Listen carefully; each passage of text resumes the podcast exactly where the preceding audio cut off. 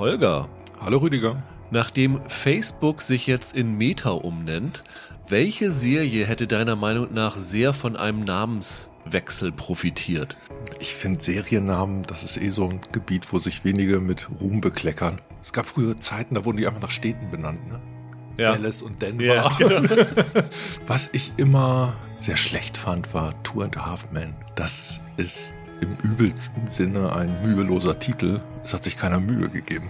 Ich stelle mir das so vor, das war ein 90-sekündiges Brainstorming und dann haben sie den anderen, einzigen anderen Vorschlag Guys zur Seite geräumt und dann sind sie mit dem Titel gegangen. Mit ein bisschen Nachdenken fallen mir bestimmt noch andere ein, aber das kommt mir zuerst in den Kopf. In Deutschland hieß es ja erst mein cooler Onkel Charlie. Ah, das ist ja. auch nicht viel besser, oder? aber eigentlich gibt es nur eine richtige Antwort auf diese Frage. Und zwar? Und die heißt Cougar Town.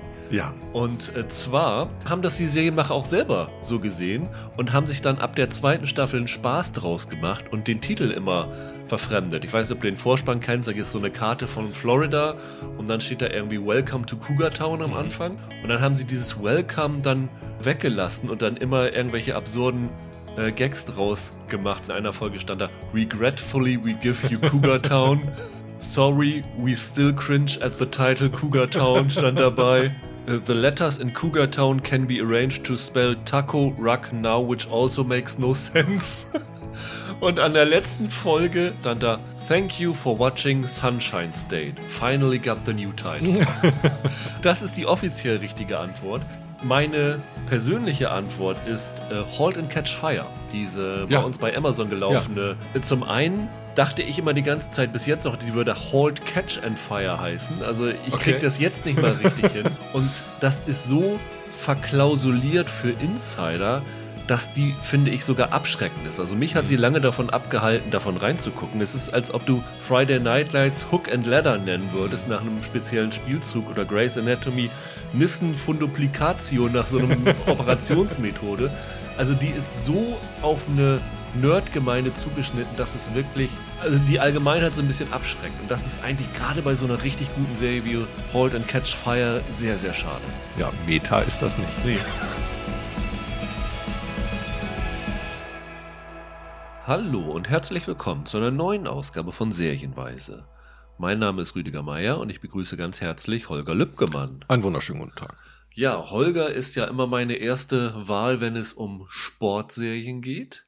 Ted Lasso haben wir ja schon zusammen mhm. gemacht und deswegen gab es eigentlich in dieser Woche niemand anderen, der diesen Podcast mit mir machen konnte, als du, Holger. Denn wir haben nicht nur eine, nicht nur zwei, sondern gleich drei Sportserien im Angebot, die irgendwie seltsamerweise alle am gleichen Tag gestartet sind. Komische Häufung, ne? habe ich ja. auch gedacht. Ja. Also du hast irgendwie das ganze Jahr nicht so wirklich was und jetzt kommen sie alle am 29. Oktober raus. Wir sind ein bisschen später dran, hatte ich ja letzte Woche schon angekündigt, weil wir leider keine Screener vorab bekommen hatten und deswegen ganz regulär wie ihr am Freitagmorgen und den ganzen Tag über in die Serien reinschauen mussten, um damit heute drüber zu sprechen. Es geht um in der Reihenfolge, wie wir darüber sprechen werden, äh, Maradona, Leben wie im Traum, die bei Amazon läuft. Colin in Black and White, die Serie über den Ex-Quarterback Colin Kaepernick bei Netflix. Und dann die Serie Swagger, die von Kevin Durant produziert und angestoßen worden ist und bei Apple startet. Wir haben uns für diese Reihenfolge entschieden, weil wir glauben, dass Maradona der bekannteste Name für alle ist und wir am Anfang mehr darüber sprechen können. Dann Kaepernick, weil er in, in der Diskussion war und Swagger, weil es so ein bisschen die unbekannteste Serie ist, auch mhm. weil sie bei Apple läuft. Aber so viel kann ich verraten, sie ist definitiv nicht die uninteressanteste von den dreien, über die wir heute sprechen. Ist das dein Versuch, die Leute dazu zu bewegen, bis zum Ende des Podcasts dran zu bleiben? Oder zum Ende zu springen, ja, ja. Ich würde auf jeden Fall, also wer ein Apple-Abo hat, kann ich wirklich nur empfehlen, zu hören, was wir darüber zu sagen haben, denn wir haben die Serie nämlich schon komplett sehen mhm. können. Ihr könnt erst die ersten drei Folgen sehen, also können wir schon mal perspektivisch sagen, ob sich die Zeitinvestition lohnt. Wenn sich die Zeitinvestition für euch gelohnt hat, freuen wir uns natürlich, wenn ihr uns Bewertungen hinterlasst. Also bei iTunes stehen wir kurz vor der hundertsten Bewertung. Das wäre sehr, sehr schön, dreistellig zu werden. Und ansonsten natürlich, wenn ihr uns bei iTunes, Spotify, wo immer ihr uns hört, abonniert. Das ist quasi das, wofür ihr uns danken könnt, dass wir das hier independentmäßig versuchen zu stemmen. Dann lass uns doch loslegen mit Maradona Leben wie im Traum.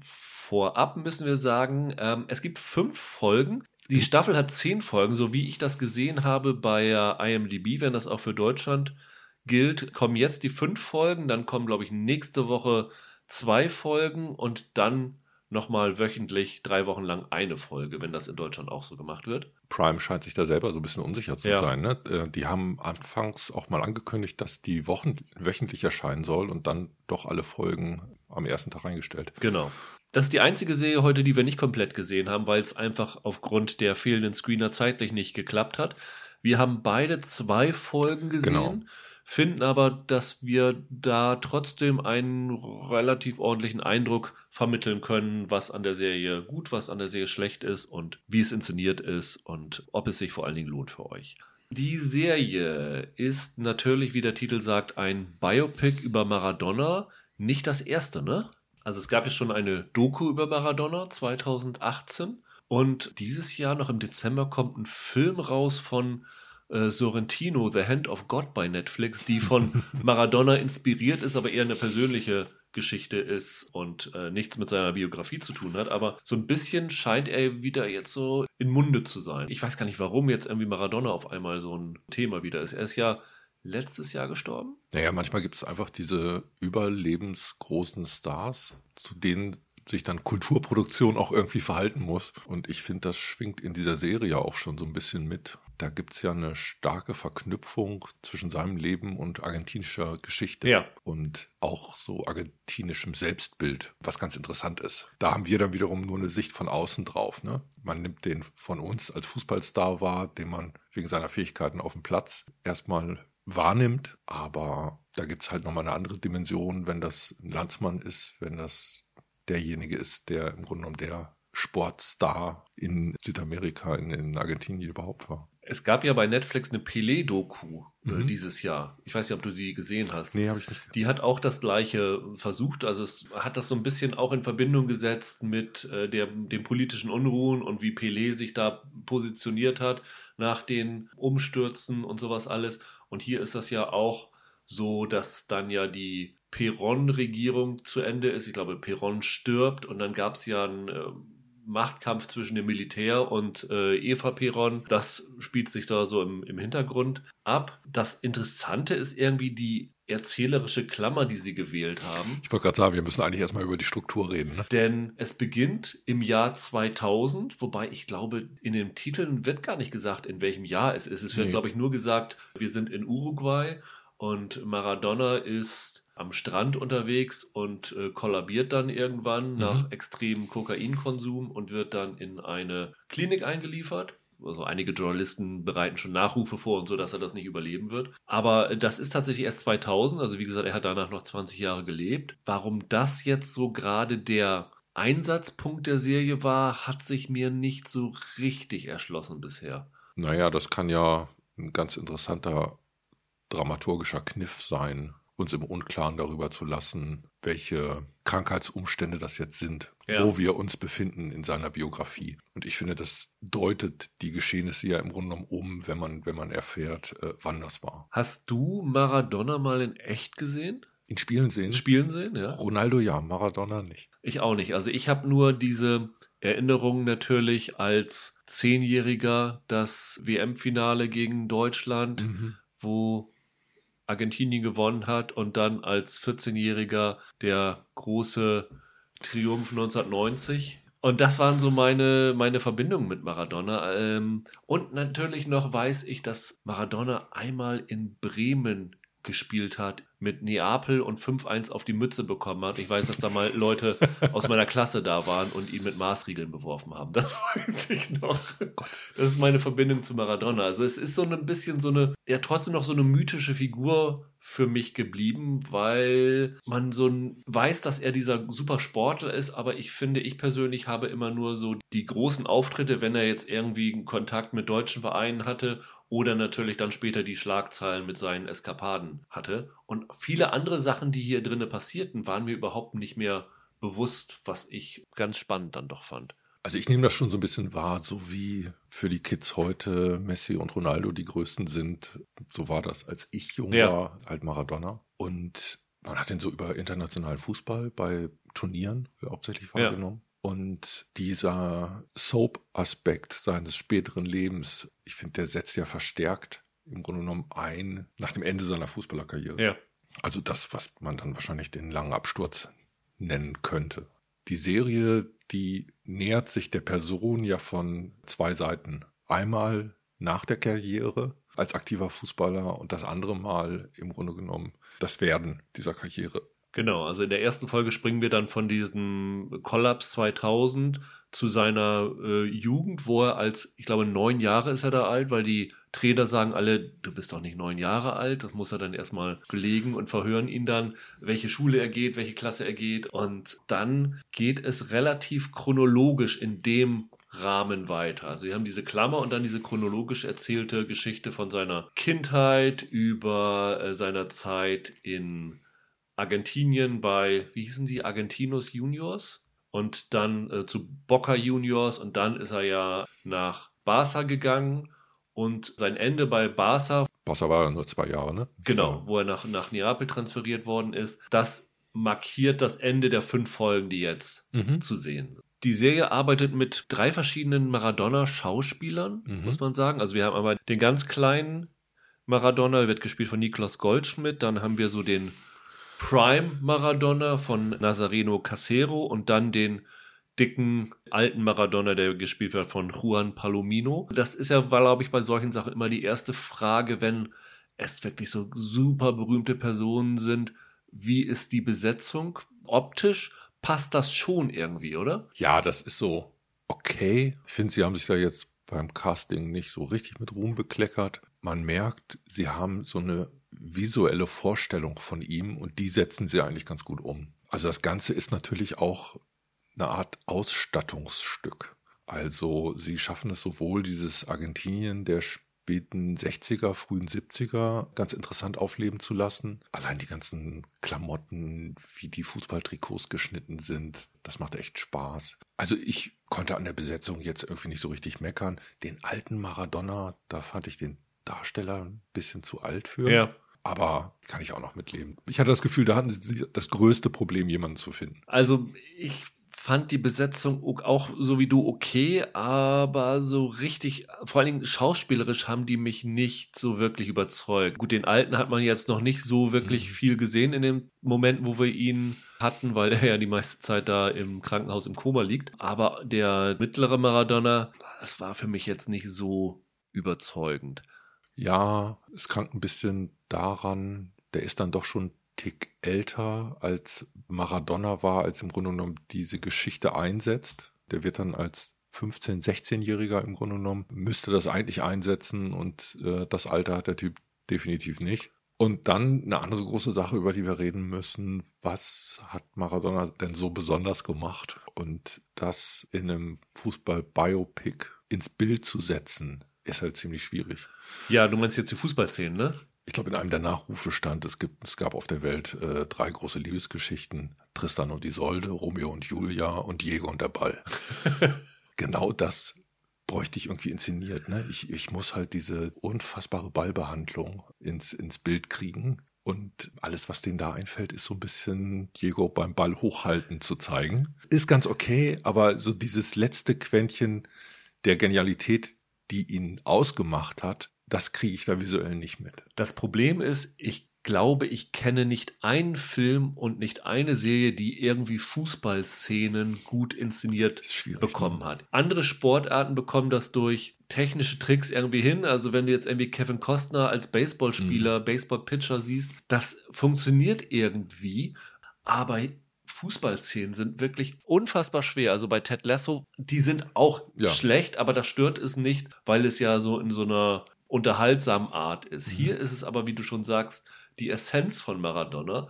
Und neben dem Ball hochhalten hast du so ein paar Szenen, wo er dann läuft, wo die Kamera irgendwie ein Close-up auf ihn hat, wo man irgendwie ihn da rumwackeln sieht und dann ein Shot von so halb hoch aufgenommen, wo er durch eine halbe Mannschaft läuft, die dann irgendwie ins Leere grätscht. Ne? Mhm. So, so ein bisschen wie so ein mhm. Stangenlauf. Aber ich glaube, die Macher haben zumindest erkannt, dass das ein Problem für sie sein könnte und haben dann tatsächlich ja sehr, sehr viel auf Archivaufnahmen zurückgegriffen. Das heißt, du siehst die großen Momente als historische TV-Dokumente, wo man ganz am Anfang in den ersten beiden Folgen, wo, die wir gesehen haben, da stand gerade in der ersten stand, es gab aus dieser Zeit wenig Bilder von ihm. Mhm. Und dann haben sie so Schwarz-Weiß-Bilder, die wahrscheinlich Home-Videos waren oder so, wo sie dann Maradona das Trikot rot eingefärbt hatten, damit man mhm. zum einen ihn, glaube ich, besser aus der Masse herauserkennen kann, zum anderen aber auch, weil das rote Trikot war damals zu seiner Anfangszeit genau das, was er getragen hat. Letztendlich war das, glaube ich, eine gute Entscheidung, das zu machen. Also es wirkt ein bisschen wie ein Fremdkörper, weil du rausgerissen wirst. Aber wenn du dann akzeptiert hast, dass sie das so machen, fand ich das besser, als diese schlechten Fußballszenen zu sehen. Also die haben ganz viele Bilder, Filmschnipsel, Nachrichtenausschnitte, Spielszenen genommen, haben da irgendwelche Filter drüber gelegt und das Ganze oft noch rangeholt und so ein bisschen aufgeblasen. Mit dem Effekt, dass das sehr grobkörnig ja. wirkt und dadurch sehr rau. Und das gibt dem Ganzen so eine gewisse ja, Rotzigkeit ist jetzt das falsche Wort, aber das ist gerade nicht glatt.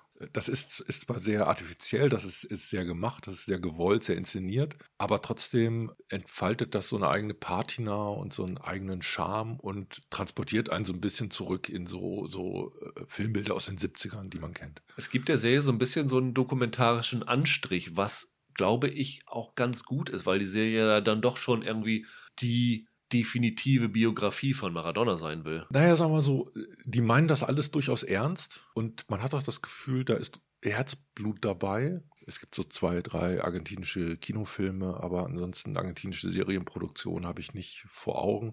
Also mir sind sofort so spanische historische Filme eingefallen. Da gibt es ja einige Sachen aus, aus, aus der Franco-Zeit. Vielleicht auch, weil es äh, eine ähnliche Tonalität da gibt, weil im Grunde genommen dieses Verhalten zu einem Regime, wie es dann in den 70er Jahren mit, mit dieser drohenden Militärdiktatur ja auch in, in Argentinien wichtig wurde. Das ist so ganz stimmig, finde ich. Und gleichzeitig, man hat schon so das Gefühl, diese Figur liegt den Machern durchaus am Herzen.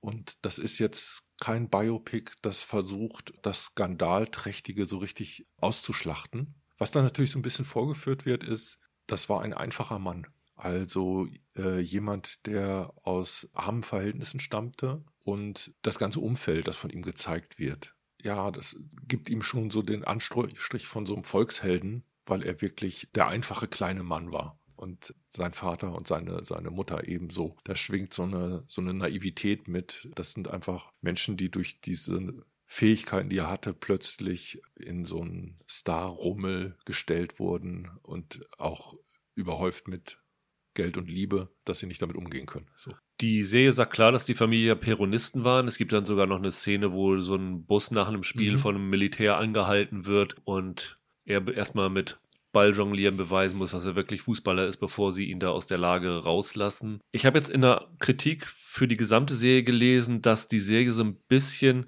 zwar zeigt, das politische Umfeld, aber dann doch so ein bisschen die politischen Ansichten von Maradona so aussparen soll, weil er war ja schon sehr politisch aktiv und, und wirklich in Interviews und sowas schon, also ganz anders als die meisten Sportler äh, heute nicht apolitisch, sondern hat sich ganz klar positioniert und zum Beispiel verschiedene sozialistische Regierungen in Lateinamerika, Venezuela und sowas alles unterstützt. Da soll die Serie wohl ein bisschen mit hinterm Berg halten. Mhm. In den ersten beiden Folgen verständlich, weil ich finde, mit so einem jungen, wie alt war es, 15, 16 Jahre alt, da ist, glaube ich, Politik so ein Außenfaktor und nicht so er selber äh, drinne. Aber wenn sie das tatsächlich weitermachen, weiß ich nicht, ob das so gut ist, wenn sie diesen Aspekt so ein bisschen hinten runterfallen lassen. Also am Anfang gibt es eine Texttafel, die sagt, alle Ähnlichkeit mit lebenden Personen ja. sei zufällig, ja. was ich erstaunlich finde. Nee, nee, sie sagen irgendwie, das basiert auf wahren Be Begebenheiten, aber einige Aspekte wurden aus dramatischen Gründen dazu erfunden oder ja. sowas. Sowas wird, glaube ich, gesagt, ja. Ich glaube, sie gehen sogar noch ein bisschen darüber hinaus. War ein bisschen, ein bisschen verwundert, weil man ja schon das Gefühl hat, gerade was so die Zeichnung seiner Entourage angeht, da kommen ja auch Leute wirklich schlecht weg. Also was mich erstaunt hat, als ich das gesehen habe. Mich hat das berührt. Okay. Da war ich verwundert. Ich dachte, ich habe so eine, so eine Draufsicht auf diese Figur. Aber irgendwie, das heißt ja immer, ich mag komplizierte Frauen und einfache Männer. Und dieser Typ, den er spielt, also äh, mit so unverhohlener Naivität, jemand, der eigentlich seine Gefühle auslebt und seinen Platz sucht. Das ist ein Teil dieser Geschichte. Der hat zwar so ein Ziel vor Augen, aber weiß eigentlich gar nicht genau, wie er da hinkommen soll. Und im Grunde genommen ist Diego so ein Verlorener, der immer von irgendjemandem an die Hand genommen werden muss. Vielleicht liegt das daran, dass diese ganze Figur ist halt genial zwischen den Seitenlinien, aber außerhalb funktioniert der nicht so richtig und braucht da irgendwie die Hilfe anderer und das hat vielleicht was Berührendes, ja.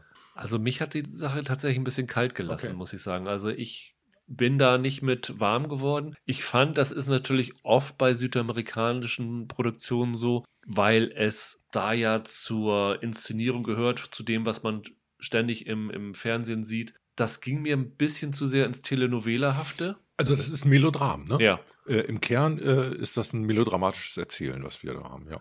Und das hat mir dann irgendwie nicht gefallen und ich habe das nur, als ich gesehen habe, wie lang diese Folgen sind, schon gedacht, hm, ist das nicht ein bisschen viel für so ein Biopic? Und wir haben jetzt fünf Folgen gesehen, das sind fünf Stunden, das sind wirklich richtige Einstünder, die Episoden. Und es kommen noch fünf Einstünder hinterher. Und dann haben sie noch mal eine zweite Staffel mit zehn Folgen bestellt. Also 20 Stunden über Maradonas Leben. Ich wüsste, glaube ich, keine Persönlichkeit, wo ich sagen würde, ein 20-Stunden-Biopic ist da gerechtfertigt. Ja, keine Frage. Das ist natürlich auch eine Form südamerikanischer Heldenverehrung. Ne? Also, also, wenn man noch sich daran erinnert, was als bekannt wurde, dass er tot war, auf den argentinischen Straßen los war, ja, ja. Ich bin mal gespannt, ob sie es bis dahin durchinszenieren. Könnte man sich ja durchaus vorstellen. Man hat hier schon das Gefühl, hier werden das erste Auftreten des Managers, der erste Zeitungsartikel, das ist manchmal wie so ein Poesiealbum. Also das wird, wird aufgeklappt und die Produzenten und das argentinische Publikum erinnert sich daran, wie es war, der erste Kontakt mit Diego. Das schwingt ja so ein bisschen mit. Aber ich finde ihn als Figur interessant genug, dass das eine Reise ist, die ich gern mitmache. Und ich erfahre da auch neue Sachen über ihn oder entdecke so Sachen an der Karriere. Also was für mich ein Knaller war, totaler Hammer, war Luis Cesar Minotti. Gespielt von Dario Grandinetti, ja. Der Fußballphilosoph, ne? Wie es hieß, dieser Typ, der dauerquarzend an der Seitenlinie stand und diese unfassbare Frisur hatte. Und da fand ich es zum Beispiel total geil. Es gibt eine Szene, wo er den Kader für die Weltmeisterschaft ja. beruft für die 1978er. Genau, und dann sitzen die alle zusammen auf dem Boden, äh, auf dem Trainingsplatz. Er auf dem Ball als einziger ein bisschen erhöht, mit nacktem Oberkörper. Und das ist so 70er. Das ist, das ist unfassbar. Und gleichzeitig bin ich mir aber ziemlich sicher, dass ich Bilder von dem kenne, wo das genauso ist, wo die Sonne rauskam und dann er einfach nur in weißen Shorts als Trainer äh, über, den, über den Trainingsplatz marschiert ist. Das ist so geil, weil wenn sie da diesen Kader bekannt geben, das ist wirklich wie damals in der C-Jugend, als unser Trainer da gesessen hat und gesagt hat, ja. wer heute in der Aufstellung steht. Ja. Es, ist, es ist sehr lustig. Ich weiß, was du meinst. Ein äh, bisschen diese Telenovela-Züge sind da drin. Da sind Züge von Heldenverehrung drin. Ich fand das trotzdem qualitativ gut gemachtes Fernsehen und trotzdem so ordentlich gemachtes Serien erzählen. Der große Ausreißer nach oben fehlt. Aber es, trotzdem, es gibt so einzelne Szenen.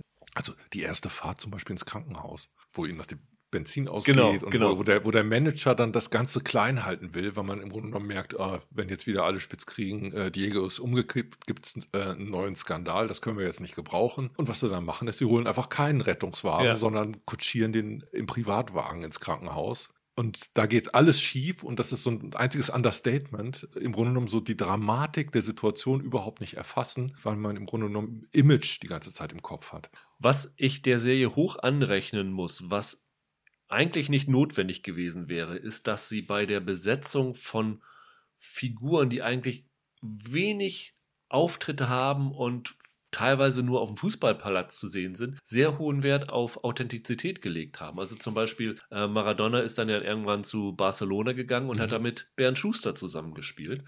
Und für Bernd Schuster, ich habe es ja die letzten Folgen dann nur so durchgeguckt, ich habe jetzt da keine richtige Sprechszene gesehen, vielleicht sind da welche dabei, aber sie wird gespielt von Leonhard Kunz, also einem deutschen Schauspieler. Mhm.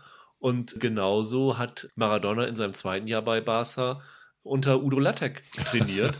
und Udo Lattek wird gespielt von Richard Sammel. Also äh, haben sie tatsächlich für deutsche Figuren, deutsche Schauspieler mhm. benutzt, was amerikanische Produktionen nicht gemacht hätten. Nicht ja. gemacht hätten. Die hätten dann irgendwie in, in schlechten Deutsch da sprechen lassen. Da haben wir uns ja, glaube ich, letzte oder vorletzte Woche nochmal wieder bei einer Serie drüber aufgeregt. Da legen die wirklich schon Wert darauf. Mhm. Und da ziehe ich dann meinen Hut vor, muss ich sagen. Also insgesamt läuft es wahrscheinlich ein bisschen darauf hinaus, was du gesagt hast. Wie wollen die das alles füllen? Ja. Also wir sind jetzt nach den fünf Folgen 1984. Dann fehlt noch natürlich seine ganze Zeit bei Neapel zum Beispiel und so. Die nächste große Liebesgeschichte. Die Stadt, die auf den Retter gewartet hat und dann kommt er in Gestalt vom kleinen Wuschelkopf.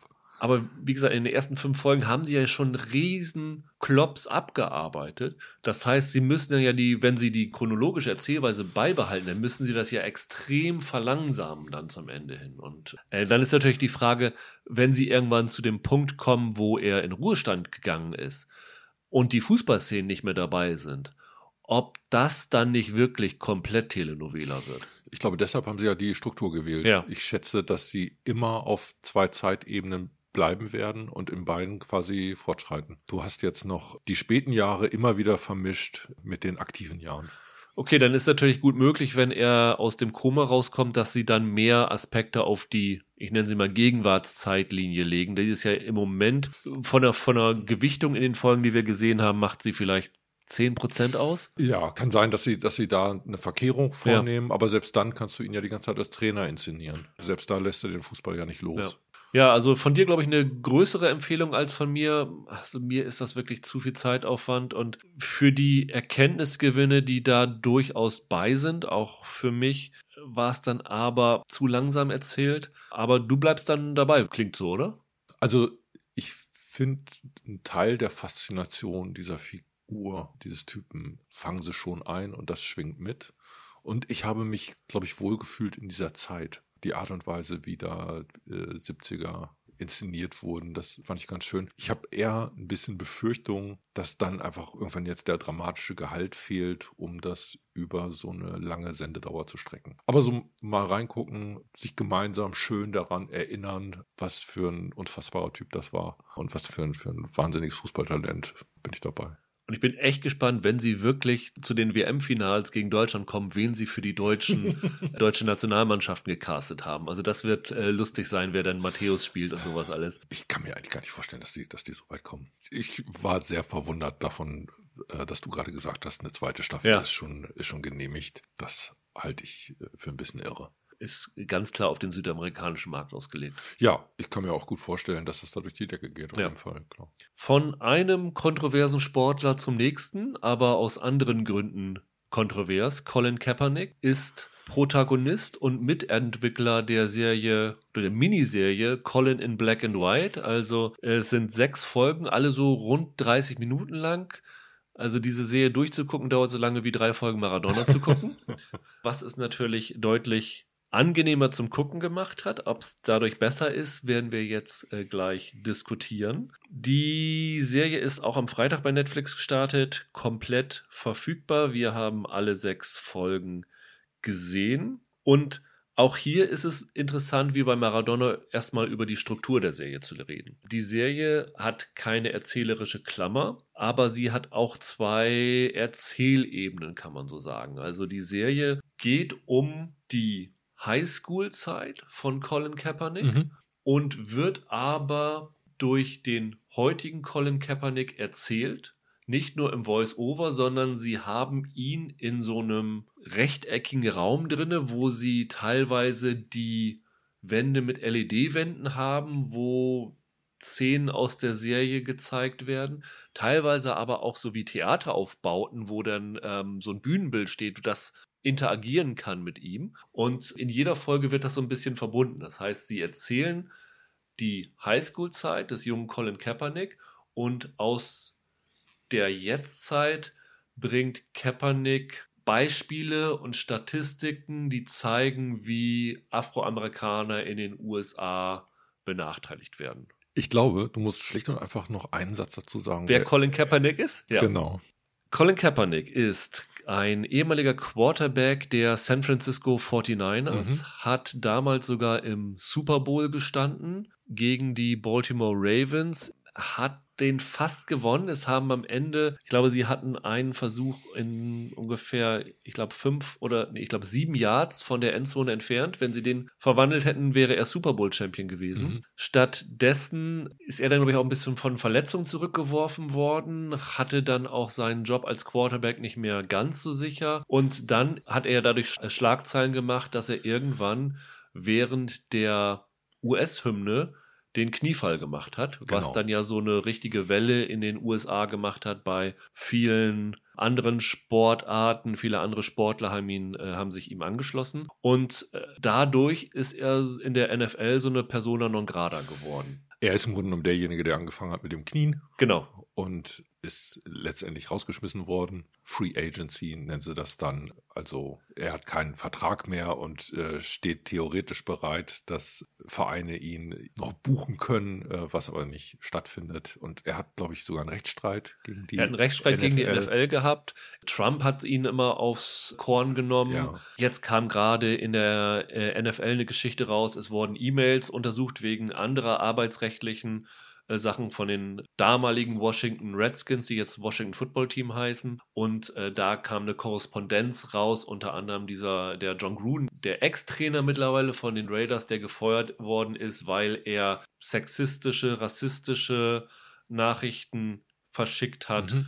Der hat sich auch despektierlich über Kaepernick geäußert. Mhm. Und es ist, ich glaube, das kann man nicht anders sagen, tatsächlich in der NFL eine Kampagne gewesen, dass man diesem Mann keinen Job mehr geben darf. Weil, wenn du dir anguckst, wer in der NFL aktuell sozusagen der Reserve-Quarterback mhm, ist bei vielen mhm. Teams. Ähm, Gelten die als schlechter als er. Sind, also zum Beispiel die ja. New York Jets lassen an diesem Wochenende Mike White starten, einen Typen, den, von dem noch nie mehr jemand was gehört hat.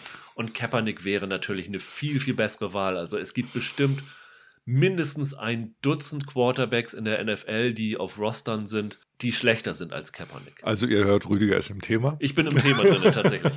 Der hat eine riesige, riesige Kontroverse ja. äh, angeschoben und die Amis kriegen ja Pickel, wenn einer bei der Hymne nicht mitsingt, so ungefähr. Und dieses Knien war ein Tabubruch in der Größenordnung, das das Land mehr als gespalten hat in gewisser Art und Weise ist das auch vielleicht so wie so eine Visualisierung äh, der Spaltung der Gesellschaft, ja. die stattgefunden hat in der in der Trump-Präsidentschaft.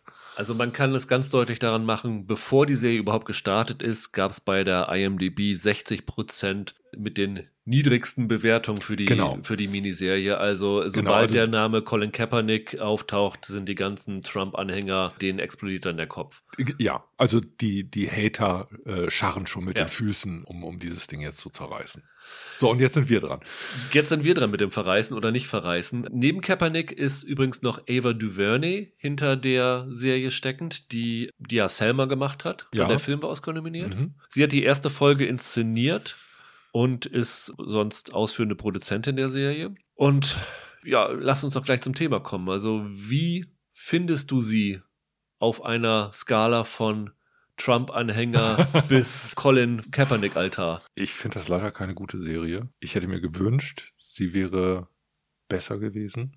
Ich finde, sie haben ein bisschen zu wenig zu erzählen. Der Kunstgriff, Colin Kaepernick selber als Erzähler dort zu installieren, geht für mich nach hinten los. Also zu seiner Rolle jetzt im Grunde genommen, ähm, eigentlich ist der so eine Art äh, Aktivist für Schwarzenrechte geworden. Ja, der so, ist, ein, ist ein Bürgerrechter. So, so, geworden, ja. so wird er jetzt im Grunde genommen wahrgenommen. Ja.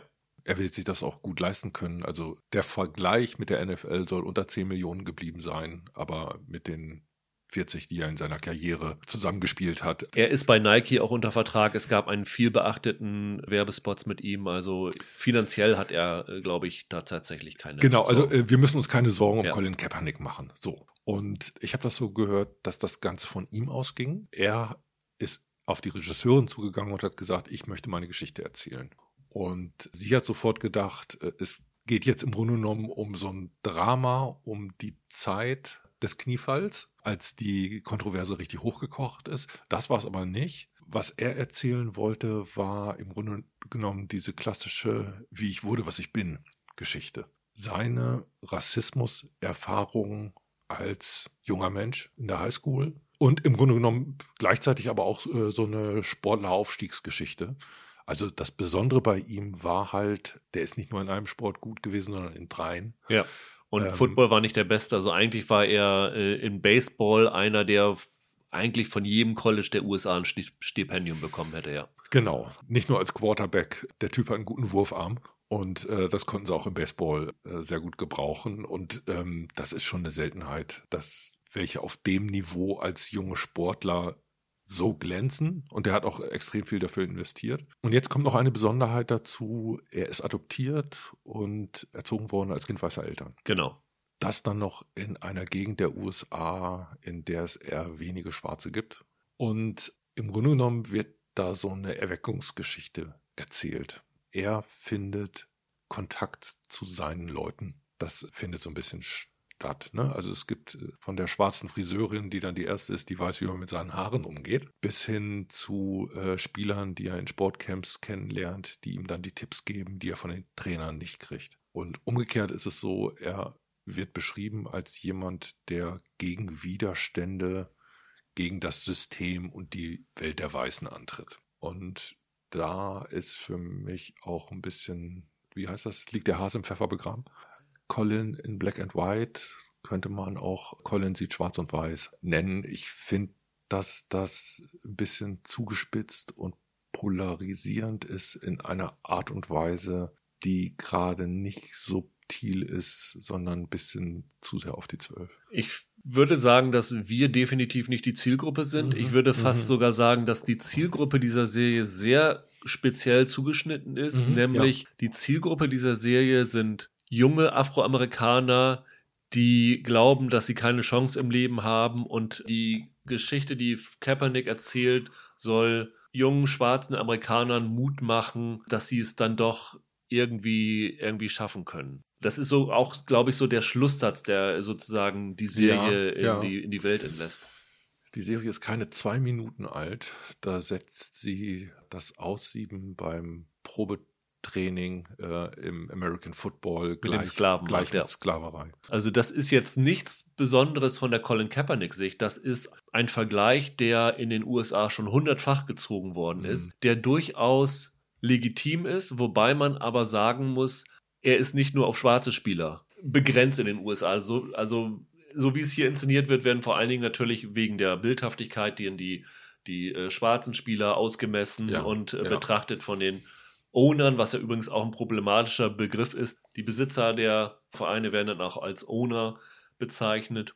Aber da kann man sagen, das ist allgemein ein Problem von jeder Form von Profisport. Und ist das wirklich eine Form von Rassismus, die da drin steckt? Ja, es ist aber wirklich in der NFL schon ein Problem, gerade bei Quarterbacks. Also diese, was er relativ früh anführt, diese Statistik, dass ich glaube 70 Prozent der Spieler in der NFL schwarz sind und unter Quarterbacks nur jeder Dritter und das ist schon All-Time-High. Das ist definitiv ein legitimes Argument, ja. weil ein Beispiel Lamar Jackson von den Baltimore Ravens, der mittlerweile einer der besten Quarterbacks ist, als der gedraftet worden ist, hieß es alles, ja, das ist zwar ein guter Athlet, aber das ist ein, kein Quarterback. Also wenn ihr den wenn wir den draften, dann würden die ihn als Wide Receiver äh, einsetzen. Und das ist natürlich schon so eine inhärente Form von Rassismus, dass halt diese Prototypen weißen Quarterbacks, die aus so äh, etablierten Familien ja. kommen, irgendwie als Lenker eines Spiels, weil ja die ganzen mhm. Spielzüge mhm. und so ja auch eine gewisse Intelligenz dazu gehört, wird das eher weißen Quarterbacks zugeschrieben. Und was sie in dieser Serie zum Beispiel äh, fand ich eine der aufrüttelndsten Szenen war, dass Kindern so ein Test vorgelegt wird mit ja so comicartigen Figuren mit verschiedenen, die gleich mhm. aussehen, nur die Hautfarben sind anders. Und die Kinder sollen sagen, was ist das böse Kind, was ist das gute Kind. Und wenn es um böse Kinder geht, zeigen sie immer auf die mit den äh, dunklen Hautfarben ich finde schon, dass das Argument, was die Serie macht, legitim ist. Ich finde die Art und Weise, wie die Serie das inszeniert, nicht unbedingt gelungen. Also mhm. die Serie geht ja mit Kaepernick los und er erklärt da was und geht durch diesen Raum und du siehst dann an der Wand halt diese Bilder von einem nachgestellten NFL Combine, also wo die, wo die Spieler ausgesiebt werden, wo sie getestet werden, fand ich das irgendwie ziemlich cool, diese Interaktion von diesen beiden Aspekten. Aber je länger die Serie angedauert hat, desto mehr habe ich mich gefragt, ich finde das, was Kaepernick erzählt, super interessant. All diese Aspekte, die er aufführt. Ich finde auch diese Coming-of-Age-Geschichte irgendwie ganz interessant.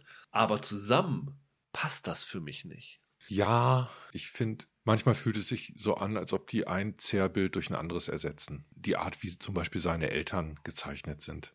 In dem Moment, wenn ich ein dunkelhäutiges Baby adoptiere und natürlich auch Zeuge werde, wie andere mit meinem Kind umgehen, dann kann ich mir nicht vorstellen, dass deren Verhalten gegenüber Hautfarbe nicht reflektierter ist als das, was in der Serie vorgeführt wird. Mit also diesem Aspekt der Serie habe ich auch ein Riesenproblem. Die, die wirken quasi so ein bisschen dumm und naiv. Teilweise auch rassistisch selber. Genau, genau. Die sehen dann überhaupt nicht, was das Problem sein könnte, so ungefähr. Und so blind kannst du nicht sein. Also die Eltern werden gespielt von Nick Offerman und äh, Mary Louise Parker. Genau. Also schauspielerisch mit die größten Namen.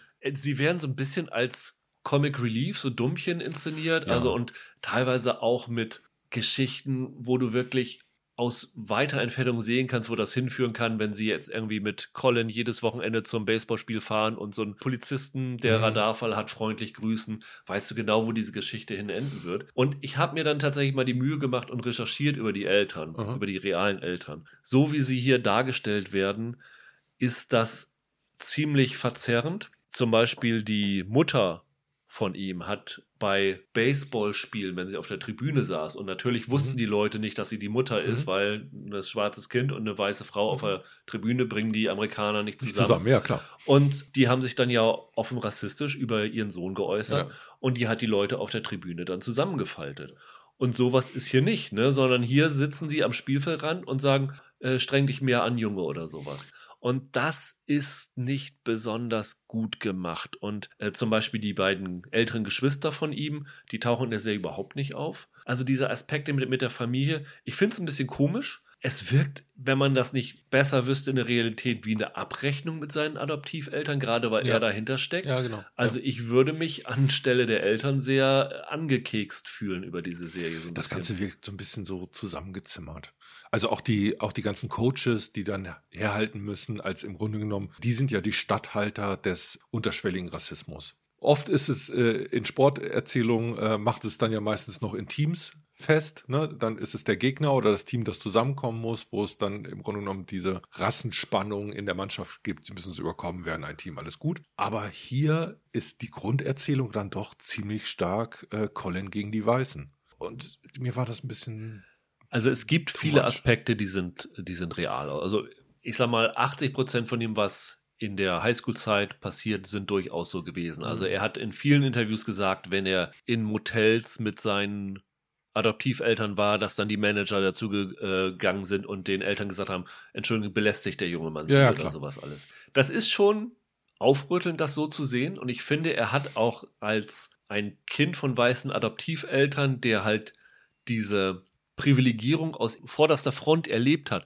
eine tolle Stellung, um diese Geschichte zu erzählen. Aber es kommt, wie gesagt, für mich nicht, nicht zusammen. Diese Aspekte, die er dann so aus bürgerrechtlicher Sicht einwirft, zum Beispiel ein Spieler, ein Baseballspieler aus den 30ern oder 40ern, der einen Vertrag angeboten hat, bekommen hat von, dem, von den Philadelphia ja. Athletics mit der Bedingung, dass er als Weiß durchgehen muss und mhm. sowas alles. Das sind super interessante Aspekte, die finde ich alle total faszinierend, aber sie reißen aus dieser eigentlichen Geschichte raus. Und am Ende sind das zwei Dinge, die nicht zusammenpassen. Mhm. Also diese Serie, ein Teil davon ist immer ein Fremdkörper und das ist ein Problem. Ich finde das, was dieser erzählerische Kniff war, nämlich äh, Kaepernick da selber auftreten zu lassen, letztendlich falsch. Der kann gerne als Moderator durch eine Doku-Reihe über Rassismus in den USA führen. Exakt. So wirkt das nämlich auch so ein bisschen. Total in Ordnung. Und inhaltlich die ganzen Punkte, keine Frage. Also äh, ich will um keinen Fall jetzt irgendwie äh, Rassismus und die Rassismuserfahrung dieser Afroamerikaner da klein machen und runterspielen. Da, darum geht's echt nicht. Aber am stärksten ist er dann doch wenn er ganz nah an einzelnen fiktionalen Szenen bleibt. Ja. Also wir müssen vielleicht kurz sagen, wer ihn, wer ihn spielt. Jaden, Jaden Michael, genau. Jaden Michael, Darsteller aus New York. Ja, ich. Äh, Dominikanische Republik kommt, also hat er zumindest Wurzeln her, richtig? Als Kinderdarsteller ist ja. er schon lange unterwegs. Der dreht seit 15 Jahren. Und die Besetzung muss ziemlich schwer gewesen sein, weil sie jemanden finden mussten, der in drei Sportarten halbwegs überzeugend daherkommt. Ja. Wie fandst du die Inszenierung der Sportszenen? Also ich habe mich an einer Stelle richtig äh, geärgert. Es gab eine Szene, wo er beim Baseball ist und der gegnerische Schlagmann, also er ist Pitcher gewesen, sich sehr nah an die Homeplate gestellt mhm. hat. Also crowding the plate heißt mhm. es, ist das Fachwort. Und der Umpire dahinter hat seine, die ersten zwei Bälle hat er dann als, als Ball, also außerhalb der erlaubten Zone geworfen. Und du hast dann im Hintergrund Raun und ja, Shiri, kauf dir mal eine Brille, so nach dem mhm. Motto. Und die Würfe, die du siehst, sind aber auf Kopfhöhe, sind wirklich weit außerhalb der Strikezone. Da gab es überhaupt nichts zu diskutieren. Es ist dann schon, schon ein bisschen schwierig. Die Spielszenen selber sind, finde ich, sehr auf ihn fokussiert. Das heißt, du siehst nicht das große Ganze. Deswegen funktionierte das für mich halbwegs. Also ich fand die jetzt nicht schlecht inszeniert, aber sie nehmen auch einen kleinen Aspekt nur, finde ich, ein der Serie. Also es wird da nochmal eine Entwicklung nachgezeichnet. Ich weiß nicht, wie lang der Zeitraum ist, den er im Grunde genommen abdecken soll. Vier, fünf Jahre, glaube ich. Ja, und da sieht man jetzt visuell zu wenig Entwicklung. Also im Grunde genommen hätte ich es gerne gehabt, dass der ein bisschen athletischer geworden wäre, weil am Anfang äh, heißt es noch, wie willst du denn mit deinen dünnen Ärmchen was reißen? Und am Ende sieht man die gleichen dünnen Ärmchen und er reißt was. Und jetzt können wir sagen, ja, das ist meiner Fantasie und der Inszenierung überlassen. Aber der hatte für mich dann doch ein bisschen, bisschen wenig athletische Physis. Ansonsten, so als, als reiner Darsteller, was jetzt im Grunde genommen diese emotionale Entwicklung angeht, fand ich den gut. War das eine gute Besetzung? Überhaupt. Also ich, ich bleib dabei. Das Interessante sind im Grunde genommen einzelne Spielszenen. Ich hätte da keine Miniserie gebraucht, aber das wäre zum Beispiel sowas gewesen, das hätte man halbwegs gut eindampfen können auf dem Film. Das Problem ist dann aber, dass er die Erzählung komplett nicht klappt weil so ein dramatischer Höhepunkt, worauf es hinausläuft, ist letztendlich dann die Entscheidung, geht er zum Baseball oder geht er zum Football. Und letztendlich ist es doch eine Stargeschichte mit gar nicht so viel Widerstand und gar nicht so viel Drama. Das kommt erst rein in dem Moment, wenn die Hauptfigur sich selber als ausgegrenzt wahrnimmt und darüber die ganze Welt drumherum liest. Vielleicht wäre es ganz gut gewesen, Netflix hätte es so gemacht wie Apple mit Kevin Durant und äh, ihm gesagt, hier Colin, erzähl doch mal eine fiktionale Geschichte basierend auf deinen Erlebnissen, die du als Jugendlicher im Sport und ja. in der Gesellschaft gemacht ja. hast. Denn das macht genau Apple mit Zweck. Also Kevin Durant, ja, Basketballstar, einer der drei Besten, die aktuell in den USA sind, im momentan, glaube ich, bei den Brooklyn Nets unter Vertrag, steckt hinter dieser Serie setzt eine große Tradition weit an Basketball-Superstars, die sich im äh, fiktionalen Bereich engagieren. Also Kobe Bryant vor seinem Tod war ja sogar, hat ja sogar einen Oscar gewonnen für einen Kurzfilm, der war ja sehr da drin. LeBron James hat jetzt gerade Space Jam 2 produziert und Kevin Durant steckt jetzt als einer der Ideengeber hinter Swagger. Die Serie ist nicht biografisch, genau. definitiv, aber ist natürlich beeinflusst von dem, was er in seiner Jugend erlebt hat. Ich glaube, sie ist ähm, so ein bisschen eine Hommage an seinen Jugendtrainer. Ja. Äh, Charles Craig, der mit 35 Jahren in einer Bar erschossen worden ist und zu dessen Ehren er, bis er nach Brooklyn gewechselt ist, die 35 als Rückennummer getragen hat. Okay. Denn im Grunde genommen erzählt diese Serie zwar das, was auch Colin in Black and White in den Jugendszenen erzählt. Also es geht um ein Team von jungen Sportlern. Aber ich finde, der Fokuspunkt sind hier nicht die jungen Sportler, sondern der Fokuspunkt ist hier der Trainer des Jugendbasketballteams, oder? Ja, das ist in anderer Art und Weise ein Ensemblestück. Und das ist auch eher so ein Ensemblestück, wo man, wenn man böse ist, sagen könnte, man könnte den Sport auch austauschen. Ja. Das könnte auch die, das Jugendschulorchester sein, auf dem Weg zu einem Wettbewerb. Es geht hier schon so auch, äh, was du gesagt hast, sehr, sehr aktuell um schwarze Rassismuserfahrung. Ja. Allerdings auch im positiven Sinne. Es geht auch darum, wie das junge Afroamerikaner beflügelt, dass es plötzlich diese Black Lives Matter Bewegung gibt. Und ich fand eh dieses ganze Stück extrem gegenwärtig. Nicht nur, weil wegen des Drehs in der Corona-Zeit wir so viele Masken in einer Serie sehen wie davor noch nie. Die Serie beginnt mit einer Einblendung Before und dann siehst du ABC und dann wird aufgelöst. A steht für Armand Arbery, der 2020 erschossen worden ist. B steht für Breonna Taylor, die auch 2020 erschossen worden ist. Und C steht für Covid das ja auch 2020 mhm. losging. Also es ist, wird schon von Anfang an in der ja, jüngeren Vergangenheit verortet. Und diese Aspekte spielen hier wirklich rein. Und ich weiß jetzt, wenn wir jetzt hier darüber reden, hier spielt Covid und sowas rein, dass Leute jetzt vielleicht gleich diesen Podcast abschalten und sagen, nee, interessiert mich nicht.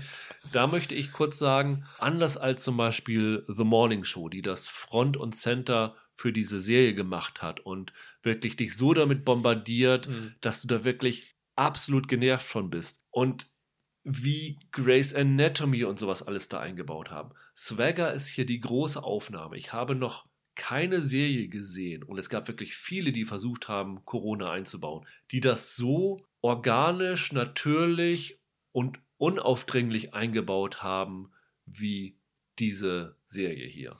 Also es beginnt wirklich so, es kommen dann so Leute und laufen da mit Masken rum, dann werden sie erstmal so ausgelacht und sowas alles. Aber zum Beispiel die Kernzeit von Corona, die wird hier in der Serie ausgeblendet. Sie macht dann irgendwie einen Zeitsprung von sechs Monaten, weil während Covid wurden ja in den USA alle Jugendsport ja, genau. äh, Auftritte quasi. Kontaktsportarten haben nicht stattgefunden. Genau. Und das wäre strange, dass dann. Und dann äh, sagen sie sozusagen, so sie, sie, sie zeigen das so, bis es dann losgeht, bis zu dem Zeitpunkt, wo Rudy Gobert positiv getestet worden ist in der NBA mhm. und dann kurz danach die NBA gestoppt worden ist und dann auch alle Jugendsportsachen. Und dann geht es dann halt aber gleich wieder weiter, fünf, sechs Monate später, wo wieder der Sport aufgenommen wird. Und von daher fand ich das wirklich erfrischend, wie, die, wie sie das betrachtet haben. Und die nehmen sich harte Themen vor, wie Polizeigewalt, wie Covid und sowas alles, wie Rassismus. Aber ich fand das echt erfrischend, wie unaufdringlich das inszeniert worden ist, wie organisch das irgendwie in die Handlung eingewebt wurde. Am Anfang war ich unsicher. Am Anfang dachte ich, oh Gott, die machen zu viele Töpfe auf, weil ja, du hast auf der einen Seite Rassismuserfahrung, du hast auf der anderen Seite das Leben von Schwarzen in äh, relativer Armut. Du hast Probleme in der Hood, in der Nachbarschaft. Also die Hauptfigur, das scheint eine relativ raue Gegend zu sein. Es gibt sexuelle Übergriffe. Sexuelle Übergriffe, ganz stark thematisiert wird der abwesende Vater. Ja. Das ist ja auch so eine, wie soll man sagen, die große afroamerikanische Familienerzählung von den Typen, die sich absetzen. Und Mia hat die am Anfang zu viele Baustellen aufgemacht, aber ich finde, sie kriegen das eingefangen. Das sind so kleine Schritte, die lösen sie alle so ganz gut auf. Und was dann am Ende bleibt, ist schlicht und einfach ein Charakterdrama mit einer guten Besetzung und einem markanten Ensemble. Also ich habe das schon lange nicht mehr gehabt, dass ich auch so viele kleine Nebenfiguren gerne gesehen habe wo ich mich jedes Mal gefreut habe, wenn Einzelne in der Mannschaft äh, ihren Zweizeiler haben oder, oder auftauchen. Mir ging das auch so, dass ich immer mehr das Gefühl hatte, dass sie zu viel reinpacken und anders als bei dir ist das für mich am Ende der zehn Folgen, wie gesagt, wir haben ja alle gesehen, ihr könnt bisher erst drei sehen, auch nicht anders gewesen. Also ich habe immer noch gedacht, ihr habt hier wirklich in dieser ersten Staffel viel zu viel reingepackt. Mhm, mhm, die offensichtliche Assoziation, die man bei dieser Serie hat, ist Friday Night Lights. Ich wollte, dass du es sagst. Ja. der Trainer hier wird gespielt von O'Shea Jackson, dem Sohn von Ice Cube, der auch Ice Cube in Straight Outta Compton verkörpert hat. Und schon da hat man es ja gesehen, im Gegensatz zu seinem Vater kann er Schauspieler. Ja, der kann richtig gut schauen. Der ist wirklich klasse in der Serie. Und deswegen hat die Serie schon mal bei mir am Anfang sehr, sehr gewonnen. Und ich finde das auch überhaupt nicht schlimm letztendlich, dass die Serie dann zu viel macht. Die Serie ist für mich trotzdem immer noch eine gute Serie. Aber während ich geguckt habe und diese ganzen Aspekte da gesehen habe, es gibt dann ja auch noch so, die Kids kommen dann so ein bisschen in Probleme mit der Polizei. Also sie begehen ein Verbrechen, kann man sagen. Das ist zum Beispiel der Handlungsstrang in der zweiten Staffel von Friday Night Lights, das ein ziemliches Desaster war, wo ich auch sagen muss, das ist hier in der Staffel ein ziemliches Desaster. Ich finde, diesen Strang hätten sie rausstreichen müssen, weil das ist auch einer, der in der Staffel nicht aufgelöst wird. Mhm. Also ich bin mir ziemlich sicher, dass sie schon eine zweite Staffel genehmigt haben, weil das endet so offen, dass das sicherlich verlängert wird. Aber das ist ein Aspekt, der mich sehr gestört hat, wo ich dachte, nehmt euch doch ein bisschen mehr Zeit, versucht nicht alles da reinzupacken, weil ihr habt hier, wie du schon sagst, ein unfassbar gutes Ensemble und braucht dann gar nicht mehr zehn verschiedene Plots, die ihr da unterbringt.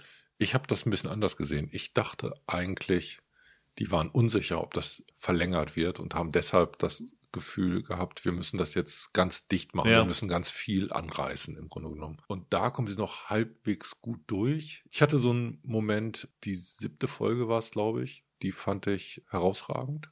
Die gehörte für mich zu einer der besten, die ich dieses Jahr gesehen habe. Und am Ende der achten Folge reißen das alles für mich wieder ein, weil es dann Folgenfinale gibt mit so einer psychologischen Zuspitzung, die ich nicht glaubwürdig fand. Und das war für mich der Tiefpunkt und ich dachte, oh Gott, wie schade, jetzt kriegen sie es nicht zu Ende. Und dann kamen aber zwei Folgen mit neun und zehn, mit denen ich dann ganz zufrieden war und wo ich das Gefühl hatte, nee, ähm, die wissen schon ganz genau, was die Stärken sind und kehren dahin zurück und haben mich wenigstens durch eine Wendung echt überrascht. Also ich, ich bin damit sehr zufrieden. Das war ein sehr befriedigendes Schauen, weshalb ich den verzeihen kann, dass sie an ziemlich vielen Honigtöpfen geschleckt haben. Also die Folge, von der du redest, ich glaube, ich weiß, welche du meinst. Das ist eine, nach der alle diejenigen, die jetzt in der IMDb Colin in Black and White die niedrigste Bewertung gegeben haben, auch Swagger die niedrigste Bewertung geben werden, könnte ich mir vorstellen. Das ist eine Politfolge. Ja, so. die ist, ist schon sehr stark. Wir müssen vielleicht noch kurz erzählen, wo die Serie spielt und was so die, die Prämisse ist. Haben wir, glaube ich, irgendwie noch ein bisschen genau. ausgelassen. Also die Serie spielt, wird immer gesagt, im DMV. Das muss man erklären, weil es ist, glaube ich, sich nicht, es schließt sich nicht mhm. unbedingt, was das heißt. Also DMV steht für DC, also District of Columbia, Washington. M steht für Maryland und V steht für Virginia. Also das ist quasi der Verwaltungsbezirk dieser drei Bundesstaaten, der so als eine der Basketball-Hochburgen gilt. Also dieser DMV hat schon extrem viele Stars hervorgebracht, unter anderem natürlich auch Kevin Durant. Und in diesem DMV gibt es einen Basketballtrainer. Ike wird gespielt von O'Shea Jackson Jr., der tagsüber bei so einem Heimwerkermarkt arbeitet ja. und äh, noch so nebenbei halt als Basketballtrainer ist, war früher selber ein ziemlich erfolgreicher Jugendbasketballer, hat es dann nie zu den Profis geschafft aus diversen Gründen, die die Serie auch noch aufarbeitet. Und er trainiert ein Team. Zu diesem Team kommt ein junger Mann namens Jace, gespielt von Isaiah Hill, der so mit das größte Talent landesweit ist, was im Basketball so rum ist. Ich glaube, 14 Jahre alt, wenn ich mich nicht ganz irre. Ja, das ist eines der kleinen Probleme. Weil er zu alt ist, der, ähm, der Schauspieler? Also der, der Schauspieler ist 19, der, ja. der ihn spielt. Und den nehme ich den 14-Jährigen zu keinem Zeitpunkt ab. Aber ist das nicht sogar eigentlich sinnvoll, weil Basketballer ja im Vergleich zu äh, Gleichaltrigen normalerweise größer, also gerade die Besten ja. größer, stärker und äh, athletischer sind? Also ich finde das da in dem Fall nicht schlimm. Ja, aber ich schätze mal, es geht einfach darum, es gibt eine Altersgrenze, ab der man im Grunde genommen da mitmachen kann oder in dieser Form trainieren kann. Und darum ging es da ja. eigentlich, weil das will schon auch so ein bisschen diese Strukturen im Jugendbasketball in den USA abbilden und im Grunde genommen da äh, seine Heldenreise dran knüpfen. Ja. Deshalb brauchten sie diese Altersstufe und gleichzeitig brauchten sie aber auch Leute mit den Skills, wirklich Basketball spielen ja. zu können. Hier ist es nämlich so, dass sie wirkliche Sportszenen haben, die sehr dynamisch sind. Die sind exzellent inszeniert. Also man muss dazu sagen, die sind mit der Kamera aufs Feld gegangen und haben im Grunde genommen so eine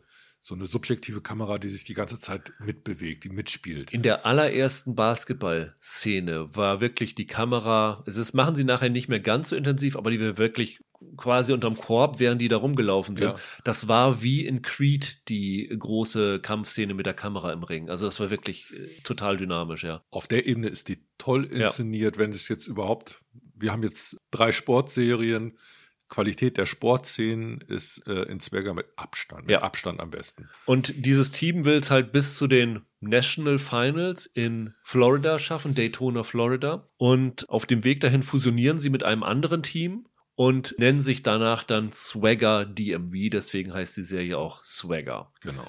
Diese Geschichte wird erzählt. Der Jace hat noch eine Freundin, Crystal, wird gespielt von Quovenzane Wallace, die ja für Beast, Beast of, the, of the Southern, Wild. Wild als jüngste jemals Oscar nominiert gewesen ja, ist. Genau. Total irre, die ist immer noch gerade erst 18 geworden. Mhm. Das ist total interessant. Über die wird so ein bisschen diese ähm, sexuelle Missbrauchsgeschichte eingeführt. Die ist in einem reinen Mädchenteam dort Sie ist verletzt am Knöchel und er ist auffällig lange an ihrem Knöchel und an ihren Beinen zugange und ihr ist das total unangenehm und du kannst schon von Anfang an sehen, dass das so in diesen Aspekt reingeht, was ja in den USA auch durch den Trainer von dem amerikanischen Turnerinnen bekannt geworden ist und einer von diesen vielen Missbrauchsskandalen im, im Sport abdeckt. Ja. Und sowas wird oft nicht gut inszeniert, nee. finde ich. Und hier haben sie das aber psychologisch extrem gut gemacht, weil es erstmal die Unsicherheit dieser jungen Frau gibt, passiert hier jetzt gerade was? Stelle ich mich nur an oder überschreitet der wirklich gerade eine Grenze? Äh, und dann mit der Sprachlosigkeit danach, wie kann ich äh, mich da verständlich machen, dass eine Grenze, die ich eigentlich ziehen würde, von dem äh, gerissen wurde. Die zieht sehr gut diese Machtdynamik genau. rein zwischen genau. Schülern im Grunde genommen und hier Basketballtrainern, was man aber auch auf alles andere übertragen kann. Und ich finde auch diese Machtdynamik wird in vielen Aspekten dieser Serie aufgebaut und gezeigt. Nicht nur in diesem sexuellen Missbrauchsding. Die ist psychologisch sehr stimmig. Deshalb hatte ich ja ein Problem mit dem Finale. Ja der achten Folge, ähm, weil ich da zum ersten Mal das Gefühl hatte, oh, jetzt, jetzt reißt ihr was, jetzt verlasst ihr etwas, was ihr vorher so gut gemacht habt. Es gibt noch eine Figur, die ist das Opfer häuslicher Gewalt im Grunde genommen. Ja, genau. Von einem Polizisten, der Vater ist Polizist, kommt auch noch dazu. Auch das wird nicht subtil, aber sensibel inszeniert. Die größte Stärke, haben wir eben schon gesagt, ist die Besetzung. Also ob es nun der, der Trainer ist oder die beiden Stars der Mannschaft. Es kommt noch nachher noch ein dritter Star dazu. Nick wird gespielt von Jason Rivera. Das ist so eine Art, ja, ähm, Larry Bird, so ein bisschen. Das ist der Puerto Ricaner. Das ist der ne? Puerto Ricaner, genau. genau. Da gibt es ja auch noch ein großes Thema hier, wie verschiedene Menschen versuchen, junge Sportler auszunutzen für ihre Zwecke. Ob es nun Trainer sind, ob es nun äh, Verantwortliche von Sportartikelfirmen sind. Also alles, was so auf wirklich super talentierte junge Basketballer einprasselt. Dann ja. gibt es ja noch diesen ganzen Aspekt, den haben sie jetzt hier noch gar nicht eingeführt, aber der schwingt so ein bisschen mit, dieser Amateursport und sie dürfen keine Sachen annehmen. Mhm. Es darf nur zum Beispiel ein ganzes Team gesponsert werden, keine Einzelspieler und sowas alles. Da gibt es ja so viele Probleme in den USA und ich weiß jetzt nicht, wie viel Kevin Durant da jetzt in die Serie eingewirkt hat. Aber ich könnte mir schon vorstellen, dass er so von den Grundzügen und von den Ideen sehr viel eingebracht hat, was ihm so in seiner Karriere begegnet ist. Und dieses, glaube ich, Erlebnis von so talentierten jungen Sportlern wird hier extrem authentisch rübergebracht. Ja, und das ist zweischneidig, finde ich. Für mich gibt es ein Problem der Sportart Basketball, die krankt ein bisschen daran, dass es manchmal Spieler gibt, die so überragend sind, dass das Team drumherum wie Statisten wirkt. Und was die Serie macht, ist ja im Grunde genommen, sie erzählt eine Geschichte von Gemeinschaft. Also natürlich geht's wie eigentlich in allen Sportfilmen darum, dass die zusammenwachsen müssen, dass, dass die im Grunde genommen füreinander einstehen müssen und erst dadurch ihren sportlichen Erfolg erringen können. Gleichzeitig wird aber die ganze Zeit mit inszeniert der überragende Star, der besser ist als alle anderen und der dadurch aber auch in einer anderen Position ist. Großer Macht und große Verantwortung, wie wir wissen. Das ist die ganze Zeit so ein bisschen, bisschen im Fluss. Und da ist, ist Basketball, finde ich, eine, sehr schwierige Sportart, was das Verhältnis des überragenden Einzelnen zur Mannschaft drumherum angeht, weil die oft halt wirklich genau in diese Statistenrolle gezwungen sind. Aber das thematisiert die Serie ja eigentlich auch ganz gut. Genau, und am Anfang hat man aber noch das Gefühl, wir begleiten jetzt erstmal äh, den zukünftigen Star und gut wird die Serie in dem Moment, wo sie es ein bisschen schafft, das runterzukochen und einzufangen und in so eine Gruppenerzählung zu überführen. Aber das ist schon so ein Spannungsfeld, das funktioniert auch nicht in allen Sportarten. Ähm, also da ist das, ist das schon sehr stark so, so eine Basketballgeschichte. Für mich kriegen sie das aber hin, deshalb, deshalb war ich damit ganz zufrieden. Aber es, es gab so einen Moment in der ersten, zweiten, dritten Folge, wo ich dachte, oh, jetzt ist das wieder die Welt aus der Sicht des einen, der so viel besser ist als alle anderen. Und das finde ich eher abtönend. Der Jace hat auch noch eine Mutter, müssen wir noch erwähnen, die ja eine der typischen Sportler, Eltern ist, die sich eigentlich, Soccer Mom. Ja, ja, die äh, die durch den Erfolg ihres Kindes leben, die alles für ihr Kind tun, in der Hoffnung halt, dass das Kind sie aus ihrer Armutslage rausholt. Und das ist natürlich ein Aspekt, der glaube ich bei afroamerikanischen Sportlern natürlich noch tausendmal extremer ist als bei anderen, weil was hat ja auch mit mit Druck zu tun, weil auf den Kindern, die sportlich talentiert sind, aus ärmeren Verhältnissen, äh, lastet von vornherein dieser, dieser Druck, ich muss es jetzt schaffen, damit ich meine Familie aus diesen Verhältnissen rausholen kann. Also ich bin das Ticket sozusagen, aus der Armut rauszukommen. Du hast das ja vorhin genannt, äh, beim äh, American Football 70 Prozent schwarze Profis und in der amerikanischen Bevölkerung sind es, glaube ich, 13, 14 Prozent mit afroamerikanischem Hintergrund. Klar, das ist schon auffällig. Und diese Dynamiken, finde ich, bringt die Serie super rüber. Also ich muss auch sagen, dass die mir sehr, sehr gut gefallen hat. Und ich habe nicht viel erwartet von der Serie. Ich muss noch einen Moment bei der Mutter bleiben. Ja. Jenna, gespielt von Chanel Azuro. Azuro. Ja. Ein Hammer, oder? Ja, die ist klasse. Ist, ist die nicht super? Also ich habe die so gehasst, die ist echt klasse.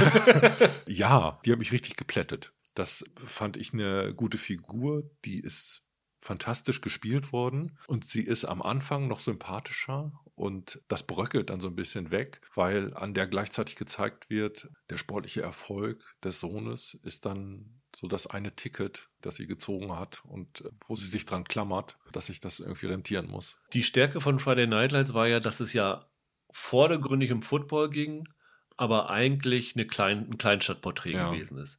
Hier ist es ja auch, also ich würde sogar sagen, dass hier der Sport mehr im Vordergrund steht als bei Friday Night Lights noch, aber ja auch ein Vehikel ist, um andere Geschichten zu erzählen. Also ich finde, die Serie schafft es extrem gut, Geschichten über Familie zu erzählen mhm. und extrem gut Geschichten über Rassismus zu erzählen was in Friday Night Lights in einigen Figuren angeklungen ist, aber hier wirklich sehr, sehr dominant ist und ja, einfach aufgrund der Lage in den USA durchaus legitim ist und wichtig ist, das jetzt so zu erzählen. Und das macht die Serie sehr, sehr stark. Du hast ja eben schon gesagt, dass sie sehr politisch teilweise wird. Das ist aber auch dieses Gegenwärtige diese, mit Verlaub gesagt, Antidiskriminierungs- oder, oder, oh Gott, oh Gott, Rassismus-Geschichte. Das kommt allen ja schon so ein bisschen zu den Ohren raus. Es ist ein großes Thema und es muss endlich darüber gesprochen werden. Alles überhaupt keine Frage. Aber gleichzeitig haben wir ja oft das Gefühl, wir kennen, naja, Argumente gibt es ja eh nicht in dem Bereich, aber wir kennen diese Erzählung und äh, was das, was das äh, psychologisch äh, mit, mit diesen diskriminierten Menschen macht. Alles überhaupt keine Frage. Aber hier hast du jetzt eine Serie, die im Grunde genommen einsetzt nach Black Lives Matter. Und die macht das mit einem anderen Selbstverständnis, finde ich. Und sie macht das auch mit einem pädagogischen Appeal. Was kann ich heute meinen Kindern sagen, um die zu besseren Menschen zu machen, die weniger davon beeinflusst werden, was um sie herum an Ausgrenzung passiert und die es selber schaffen, aktiv im Grunde genommen jede Form von Ausgrenzung zu überwinden. Das ist ja so diese große pädagogische. Erzählung, die da so ein bisschen mitschwingt. Und da triumphiert die, da ist die gut. Ich finde sogar, man kann sagen, die Serie argumentiert besser, was Colin Kaepernick bedeutet mhm. hat, als Colin in Black and White, weil ähm, da gibt es natürlich auch, weil das spielt halt, nachdem Colin Kaepernick sein Kniefall hatte und nachdem dieser Sportleraktivismus ja. äh, losgegangen ist und das spielt hier natürlich rein und das ist eigentlich ein viel, ja. viel besseres Vermächtnis für Colin Kaepernick als die Serie, die er selber gemacht hat. Das fand ich irgendwie sehr interessant, nachdem ich dann die beide gesehen hatte. Ja. Wir können sie nur empfehlen, würde ich sagen. Ne? Also, wie gesagt, ihr könnt drei Folgen sehen. Die Serie läuft dann noch bis 17. Dezember, dann sind alle zehn Folgen durch. Und für mich sollte man da auf jeden Fall dabei bleiben. Ganz interessant noch übrigens, die Serie ist äh, gemacht worden von Reggie Rock Bythewood, der verheiratet ist mit Gina Prince Bythewood die den Film Love and Basketball gemacht hat. Also äh, der ja auch sehr, sehr gut ist, von Spike Lee damals produziert. Ähm, also so ein bisschen Basketball läuft bei denen wohl in den Familiengenen so. Und der Jungdarsteller, der im Grunde genommen diesen Star spielt, äh, Isaiah Hill, der ist wirklich Basketballer. Also ich glaube, neben dem Schauspiel versucht er jetzt gerade auch Basketballkarriere noch voranzutreiben. Hat auch irgendein Sportstipendium bekommen. Und das ist der Neffe von Lauren Hill, die Sängerin von, ah, von den Fujis. Ja. Also ich fand den schauspielerisch gut, Auf der Position hätte ich mir aber vielleicht irgendwie noch ein bisschen besseren Darsteller vorstellen können, aber auf keinen Fall einen besseren Spieler. Man nimmt ihn und seinen Bewegungen echt ab, dass er da der Beste im Raum ist. Es soll ein weltweites Casting gegeben ja. haben, um überhaupt Leute zu finden, die Basketball auf dem Niveau spielen wollen, was sie da inszeniert haben. Der eine Weiße im Team mit dem Stirnband. Ja. Das ist ein Australier. Ah. Den haben sie in Australien gefunden weil es wohl nicht so viele Darsteller gibt, die sichtbar den Dreier verwandeln. Ich muss doch eine Kritik äußern an der Serie, und zwar an der Inszenierung der Sportszenen. Nicht an den Sportszenen selber, aber ich bin ja jemand, der gerne auf Sachen im Hintergrund achtet. Und ich bin mir nicht hundertprozentig sicher, ob das, weil das nach den drei Folgen gewesen ist, ich glaube in Folge vier oder fünf, die wir gesehen haben, und wir eventuell eine Vorabfassung gesehen haben. Also äh, kleiner Blick hinter die Kulissen. Bei Ted Lasso zum Beispiel haben wir auch bei den Screenern ganz viel mit Greenscreen gesehen, mhm. wo die Zuschauer noch nicht eingeführt gewesen sind. Aber du siehst hier halt immer im Hintergrund die Anzeigetafeln. Und das stimmt nicht immer ganz mit dem Spielgeschehen zusammen. Ich habe mir hier mal ein paar, ein paar Screenshots gemacht. Zum Beispiel hast du in dem einen Spiel eine Einblendung, das ist zur Halbzeit 50 zu 42 steht. Und danach machen sie einen Korb. Sie zeigen übrigens auch während der Spielszenen immer, ich glaube, es sollen Twitter- oder Instagram-Einblendungen sein von Leuten, die das, die die sportlichen Ereignisse kommentieren. Das nimmt ein bisschen ab, aber ja. Und da steht dann zum Beispiel Vince Charles cuts it to single digits. Was natürlich nicht, wenn es in der Halbzeit schon der Abstand nur acht Punkte war, kann das natürlich auch nicht sein. Oder an der Anzeigentafel steht 57 zu 53 und gesagt wird down by eight. Und bei einem anderen Spiel wechselt es weg. Da hast du eine Anzahl, eine Einblendung 44 zu 33, drittes Viertel, danach steht es 21 zu 9, erstes Viertel, danach steht es 44 zu 29, drittes Viertel, dann steht es 58 zu 54, viertes, dann steht es wieder 44 29 im dritten. Also das ist von der Continuity ein echtes Problem in der ja. Serie. Und eventuell machen sie natürlich nachher noch, vielleicht fällt es ihnen selber auf ja und sie ändern einfach per Fixen Computer das. die Anzeigezahlen auf der Tafel. Aber während ich die Serie hier in den Screening Room gesehen habe, dachte ich, hm, das stimmt nicht so ganz. Ja. Ich fand das am Ende noch total stark. Es gab einen Assistenztrainer. Du äh, meinst den, den muslimischen, Naim genau. Rahim, gespielt von Sean Baker, ja? Genau. Und äh, wir wissen, wie Sportserien sind. Es läuft dann irgendwie auf große Spiele ja. hinaus. So.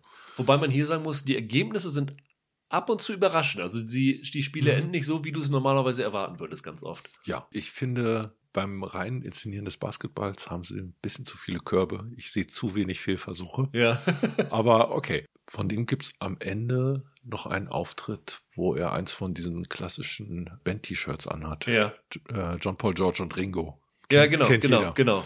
Und in dem Fall sind das die Vornamen der, der ganzen Opfer von Polizeigewalt. Opfer ja. von Polizeigewalt aus den letzten Jahren in den USA. Den stellen sie einfach einmal mit, mit diesem Hoodie ins Bild und du kannst diese ganzen Namen sehen. Die Serie macht ihren Punkt. Also guckt sie euch an. Also ich muss sagen, nachdem ich ja, finde ich, zu Recht am Anfang Apple für diese ganzen Serien, die sie gebracht haben, als es losging, kritisiert habe, haben die sich in diesem Jahr wirklich sehr gemausert. Also viel Gutes ist da mhm. rausgekommen. Und äh, das ist nur ein weiteres Beispiel dafür, dass sich Apple tatsächlich im Moment lohnt, auch wenn das Angebot quantitativ nicht so groß ist, aber qualitativ haben sie einiges Gutes am Start. Also ich habe es bei Swagger nicht erwartet, aber wenn du mich morgen nach meiner Jahrestop 10 fragen würdest, wäre die Serie mit drin. Okay.